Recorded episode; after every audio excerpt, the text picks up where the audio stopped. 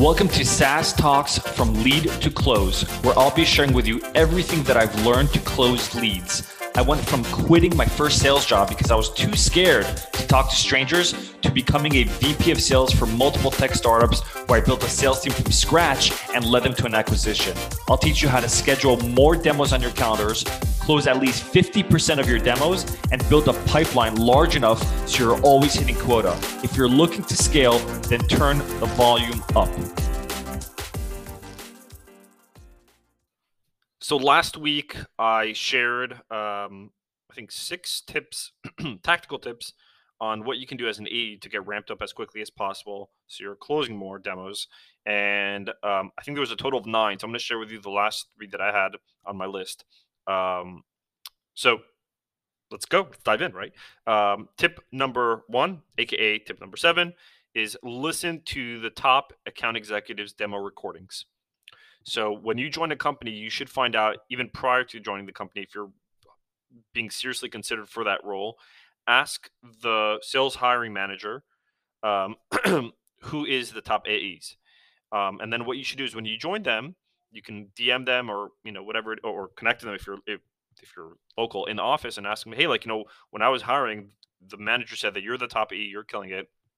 Um, would it be cool if um, I, you know, I took you out to lunch and you showed me some tips, right? That's one of the things you should be doing. The second thing you should be doing is you should be listening to their call recordings or demo recordings. Now, a lot of companies already use Gong, Chorus, Refract, one of those things, and so you can go and log in and you can listen to those demo recordings without having to like sit next to their desk.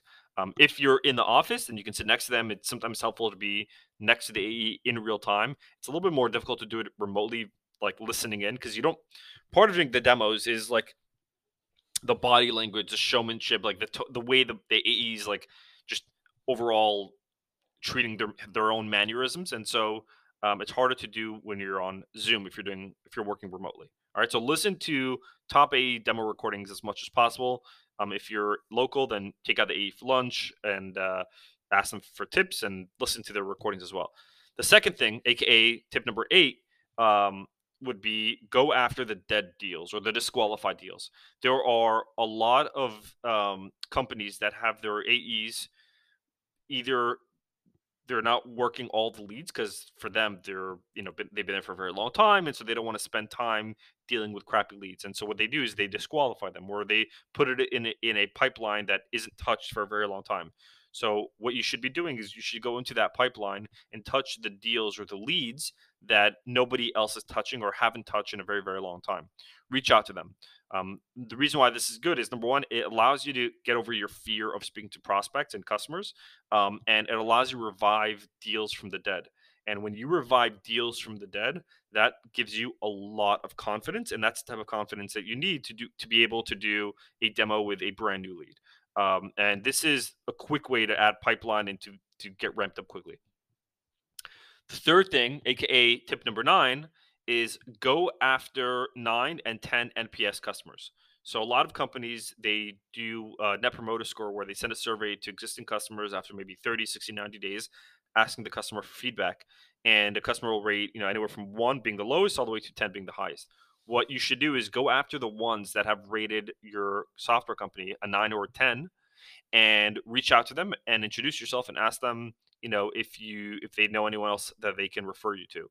Um, do this at least one once a month.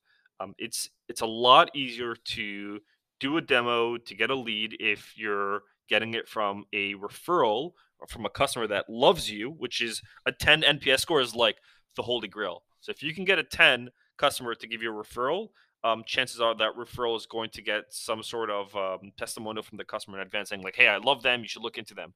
And so those are the three tips. Thanks for listening to today's episode. If you found this relevant or practical at all, then please share this episode. Until next time, I'm your host, Mor Asulin.